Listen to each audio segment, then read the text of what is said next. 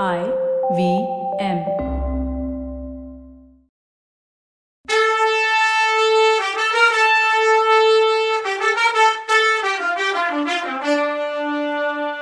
வணக்கங்க. நான் கவிதா பேசுறேன். வெல்கம் டு கதை பாட்காஸ்ட் சிவகாமியின் சபதம். இது எபிசோட் நம்பர் தொண்ணூத்தி மூணு. இந்த எபிசோடோட டைட்டில் நானே நானா யாரோ தானா. நாம கதை பேசி ரொம்ப நாளாச்சுல.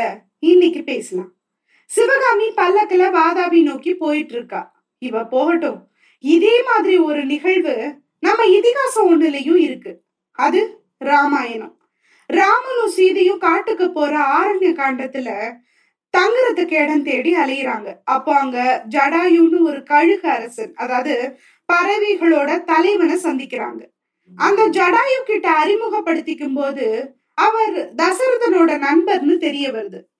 தசரதனோட மறைவை கேட்டு அதாவது அவர் இறந்து போனதை கேட்டு அவர் கண்ணீர் சிந்துறாரு. அது மட்டும் இல்லாம என் நண்பனை பிரிஞ்ச நான் உயிரோட இருக்க மாட்டேன்னு தீக்குளிக்க போறவரை ராமரும் லக்ஷ்மணனும் தான் தடுத்து நிறுத்துறாங்க. அவர்தான் அவங்க தங்குறதுக்கு ஏத்த கோதாவரி ஆத்தங்கரைக்கு பக்கத்துல உள்ள பஞ்சபடிய அவங்களுக்கு காட்டுறாரு. அதுக்கப்புறம் அவங்கள காக்குற பொறுப்பையும் ஏத்து செய்யறாரு அங்கதான் சீதைய ராவணன் தன் தங்கைக்கு ஏற்பட்ட அவமானத்துக்கு பழி வாங்க அந்த பர்மசாலையே பேத்தெடுத்து விமானத்துல வச்சுக்கிட்டு பறக்குறாரு. இந்த சீன்ல தான் திரும்பவும் வர்றாரு ஜடாயு. ராவணனை வழிமறிக்கிறாரு. சீதைய விட்டுட சொல்லி கேக்குறாரு. ராவணன் தம் முடிவுல உறுதியா இருக்காரு. ஜடாயுவும் ராவணனும் மோதிக்கிறாங்க. ஜடாயுவும் நல்ல வீரன். சண்டை பயங்கரமா நடக்குது. ராவணனுக்கு சிவபெருமான் கிட்ட இருந்து தவ வலிமையால கிடைச்ச சந்திரஹாசம்ங்கிற வாள் இருக்கு. அதை வச்சு ஜடாயுவோட சிறகுகளை வெட்டிடுறாரு. சிறகு அறுபட்டு கீழே சாஞ்சிடுறாரு ஜடாயு. சீதை ஜடாயுவை நினைச்சு புலம்புறா. ராவணன் பர்ணசாலையில சீதைய வச்சு கடத்திட்டு போறாரு. இதுக்குள்ள சீதையை தேடுறாங்க ராமனும் லக்ஷ்மணனும். அங்க இருக்க தேர் சுவடுகளை ஃபாலோ பண்றாங்க. ஒரு இடத்துக்கு அப்புறம் தேர் சுவடுகள் இல்லை. வீணையோட ஓவியம் வரையப்பட்ட துணி கொடி ஒண்ணு அவங்களுக்கு கிடைக்குது. அது ஜடாயுவோட மூக்கால அறுபட்டதுன்னு அவங்களுக்கு புரியுது. அப்புறம் கொஞ்ச தூரத்துல வலிமையான வில் ஒன்ன பாக்குறாங்க. அதுவும் ஜடாயுவால கடிப்பட்டு இருக்கு. அதுக்கப்புறம் அம்பரா துணி ஒன்ன பாக்குறாங்க. ராவணனோட மார்பு கவசத்தையும் பாக்குறாங்க. குதிரைகளும் தேர்ப்பாகனும் இறந்து கிடக்கிறத பாக்குறாங்க. தோல்ல அணியிற நகைகளையும் கவச குண்டலங்களையும் பாக்குறாங்க அதுல இருந்து ஜடாயுவோட போரிட்டவன் சிங்கம் மாதிரி ஆற்றல் பெற்றவன்னு தெரிய வருது. அங்க ரத்த வெள்ளத்துல ஜடாயுவையே பாக்குறாங்க அவர் மேல விழுந்து ராமன் கதறி சீதைக்கும் உனக்கும் பாதுகாப்பு அளிப்பேன்னு சொன்னேன். கெட்டது நடக்கும்போது தடுக்க முடியாதனா? உயிர் வாழ்ந்து என்ன புண்ணியம்னு கதறாரு. அப்போ ஜடாயுவுக்கு கொஞ்சம் உயிர் இருக்குன்னு தெரிய வருது. அப்போ ஜடாயு மலர் அணிந்தவர் கடந்த லாலை ராவணன் மண்ணினோடு எடுத்தான்னு சொல்லிட்டு இறந்து போறாரு. அவர் சொல்ற அந்த இன்ஃபர்மேஷனால தான் சீதைய ராவணன் கொண்டு போனது தெரிய வருது ராமனுக்கு. இதுல நிகழ்வை கம்பேர் பண்ணணும்னு தான் நான் நினைச்சேன். அதனால மாமல்லர ராமனாவோ புலிகேசிய ராவணனாவோ நான் உருவகப்படுத்தல. ஆனா ஜடாயுவுக்கு நிகரா நான் சத்ருகண்ணனை பாக்குறேன். என்னதான் சிவகாமி வாதாபி வீரர்களால சிறைப்பிடிக்கப்பட்ட விஷயம் ஆயனர் மூலமா மாமல்லருக்கு தெரியும்னாலும் சத்ருகனன் வந்து சொல்லிதான் சிவகாமி ஒரு முடிவோட தான் போயிட்டு இருக்கா தான் படையெடுத்து போய் தான் அவளை மீட்டுட்டு வரணுங்கிற செய்தி அவருக்கு தெரிய வருது. அதனால ஜடாயுவா நான் சத்ருகனனை பாக்குறேனே ஒழிய புலிகேசிய ராவணனோட கம்பேர் பண்ற அளவு எனக்கு மாவீரனா அவர் தெரியல. ராவணன் மகாவீரன். சரி இப்போ கதைக்குள்ள வருவோம். புலிகேசியோட புத்த பிட்சு ரகசியம் தெரிஞ்சிட போகுதேன்னு தான் தயக்கத்தினாலதான் அவர் தன்கிட்ட வரலன்னு சிவகாமி நினைச்சா. அது தனக்கு தெரிஞ்சிருக்கதா இந்த பயணத்தப்போ காட்டிக்க கூடாதுன்னு அவ முடிவு பண்ணிக்கிட்டா. வடபெண்ணை நதிக்கு அக்கறையில முன்னாடியே வந்த வாதாபி படையோட பெரும்பகுதி தங்கி இருந்தது. அந்த படையோட பின்னால புலிகேசியோட வந்த சின்ன படம் ஒண்ணு சேர்ந்த அன்னைக்கு ராத்திரி சிவகாமி ஒரு அதிசயமான கனவு கண்டா. ஆனா அது கனவா நனவான்னு ரொம்ப நாள் வரைக்கும் சந்தேகமா இருந்துச்சு. கனவா இருந்தாலும் நிஜமா இருந்தாலும் அதுல பார்த்ததும் கேட்டதும் அவ மனசுல புதுசா பல சந்தேகத்தையும் கவலையையும் கிளப்பி விட்டுச்சு. வாதாபி பட தண்டு இறங்கி இருந்த இடத்துக்கு கொஞ்ச தூரத்துல சிவகாமியோட பல்லக்கு இறக்கப்பட்டுச்சு. அந்த பிரதேசம் இயற்கை அழகோட அம்சமா இருந்துச்சு. அதுக்கு ஏத்த மாதிரி அமைதியாவும் இருந்துச்சு. பூர்ண சந்திரன் வானத்திலையும் பூமியிலையும் பால் நிலவ பொழிஞ்சிட்டு இருந்தான். இனிமையான இளங்காத்து வேற வீசிக்கிட்டு இருந்துச்சு. ரொம்ப தூரம் வந்ததுனால களைப்பா இருந்த சிவகாமி ஒரு மரத்தடியில படுத்துக்கிட்டா. அவளோட கண்ணு தானே மூடிக்கிச்சு கொஞ்ச நேரத்துக்கெல்லாம் நித்ரா தேவி அவளை முழுமையா ஆட்கொண்டு ஆழ்ந்த தூக்கத்துக்கு போயிட்டா. ஏதோ பேச்சு குரல் கேட்டு தூக்கம் கலைஞ்சுது. ஆனா கண்ணு இம திறப்பனான்னுச்சு. இருந்தாலும் யார் பேசுறாங்கன்னு தெரிஞ்சுக்கிற ஆசை அதிகமா இருந்துச்சு. ரொம்ப முயற்சி பண்ணி கண்ணிமைகளை கொஞ்சம் திறந்து பார்த்தா. எதிர்த்தாப்புல நிலா வெளிச்சத்துல அவ கொஞ்சம் கூட எதிர்பார்க்காத அதிசயமான ஒண்ணு தெரிஞ்சுது. புலிகேசி சக்கரவர்த்தியும் புத்த பிட்சுவும் பக்கத்து பக்கத்துல நின்னு பேசிட்டு இருந்தாங்க. ஒரே உயரம் ஒரே உருவம் முகத்தோற்றம் மூக்கோட அமைப்பு கண்ணு புருவம் எல்லாம் ஒன்னா இருந்துச்சு. ட்ரெஸ்ல மட்டும்தான் வித்தியாசம். ஒருத்தர் சக்கரவர்த்திக்குள்ள கிரீடம் மாதிரி எல்லாமே போட்டுட்டு இருந்தாரு. இன்னொருத்தர் மொட்டை தலையோடையும் காவி துணியோடையும் இருந்தாரு. இத பார்த்த சிவகாமி தன் மனசுக்குள்ள இது என்ன? புலிகேசியும் புத்த பிட்சுவும் ஒருத்தர் தானே? ஆனா இங்க தனித்தனியா நிக்கிறாங்க? ச்சே இது என்ன உண்மையோ இல்ல நாம கனவு காண்றோம். கனவுல நமக்கு இப்ப தெரியற மாதிரி பிரம்ம தெரியுதுன்னு நினைச்சுக்கிட்டா. திரும்பவும் கண்ணிமைகள் தானா மூடிக்கிச்சு. கண்ணு மூடிக்கிட்டாலும் காது ஷார்ப்பா இருந்துச்சு. அப்போ அவ காதுல அந்த பேச்சுவார்த்தை விழுந்தது. ஆனா நீ சொன்னது இந்த பொண்ணு தானேன்னு கேட்டாரு ஒருத்தர். இவதான்னு இன்னொரு குரல். இவதான் சிவகாமியா? ஆமா இவதான் சிவகாமி.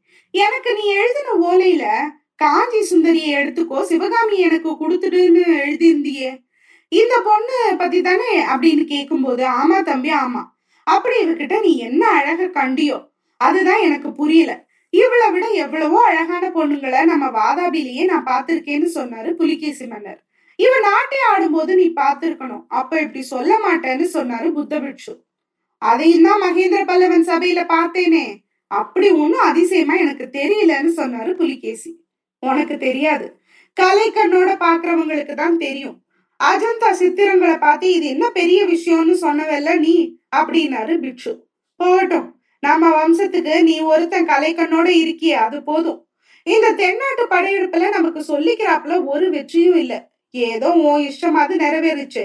அது வரைக்கும் எனக்கு சந்தோஷம் தான்னு சொன்னாரு புலிகேசி மன்னர் தம்பி இவள நீ சர்வ ஜாக்கிரதையா பாத்துக்கணும் நான் திரும்பி வர்ற வரைக்கும் இவளுக்கு ஒரு குறையும் வரக்கூடாதுன்னு சொன்னாரு பிட்சு ஏன்னா இப்படி கவலைப்படுறேன்னு கேட்டாரு புலிகேசி.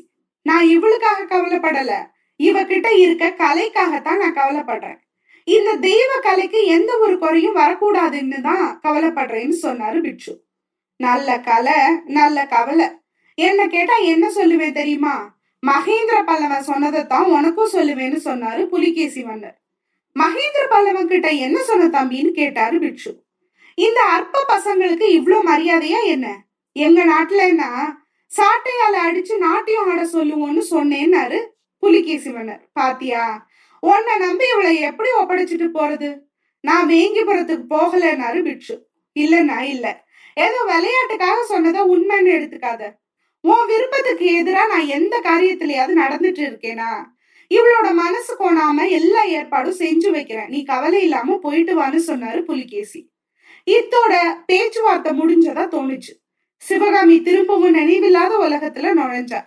மறுநாள் பொழுது விடிஞ்சு சிவகாமி எந்திரிச்சு பார்த்தப்போ மேல சொன்ன கனவு காட்சியும் பேச்சுவார்த்தையும் கொஞ்சம் கொஞ்சமா ஞாபகம் வந்துச்சு. அதெல்லாம் கனவு தானா? ஒருவேளை நிஜமா நடந்துச்சான்னு சந்தேகத்துல அவ மனசு குழம்புச்சு. ரொம்ப நேரம் சிந்திச்சு கனவாதான் இருக்கணும்னு முடிவுக்கு வந்தா. அப்படி ஒரே மாதிரி தோற்றமுள்ள ரெண்டு பேர் இருக்க முடியாது. இருந்தாலும் ஒருத்தர் பிட்சுவாவும் ஒருத்தர் சக்கரவர்த்தியாவும் இருக்க முடியாது. அவங்க எதிர்த்தாப்புல வந்து நின்று அந்த மாதிரி எல்லாம் பேசுறது ஒரு நாளும் நடக்காத காரியம்.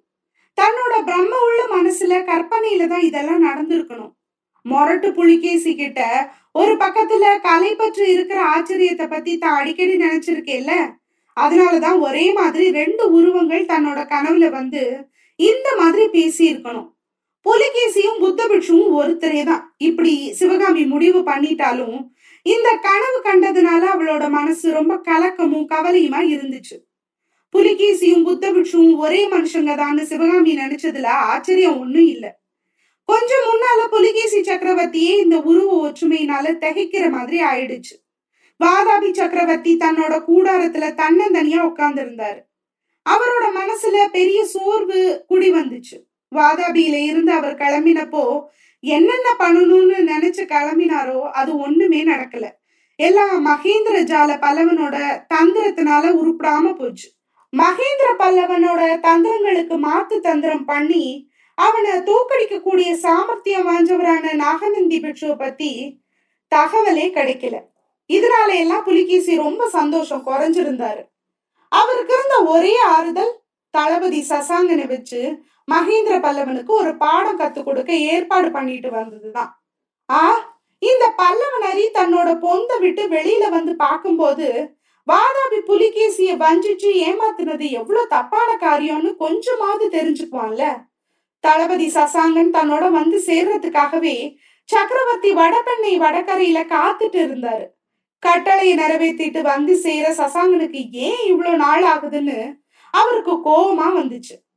அந்த நேரத்துலதான் தெற்க இருந்து படம் வருதுன்னு கேட்டதும் சசாங்கன் தான் வர்றான்னு நினைச்சு அவன் கொண்டு வர்ற செய்தியை கேட்கறதுக்காக ரொம்ப ஆசையோட இருந்தாரு சக்கரவர்த்தி. சசாங்கனை தான் மாமல்லர் படம் போட்டு தள்ளிருச்சே அந்த விவரம் தலைக்கு தெரியாதுல்ல. கூடாரத்துக்கு வெளியில குதிரை ஒண்ணு வந்து நின்னதும் சசாங்கன் இவ்வளவு லேட்டா வர்றதுக்காக அவன் மேல எரிஞ்சு விழுகிறதுக்கு தயாரானாரு. ஆனா உள்ள வந்தது சசாங்கன் இல்ல.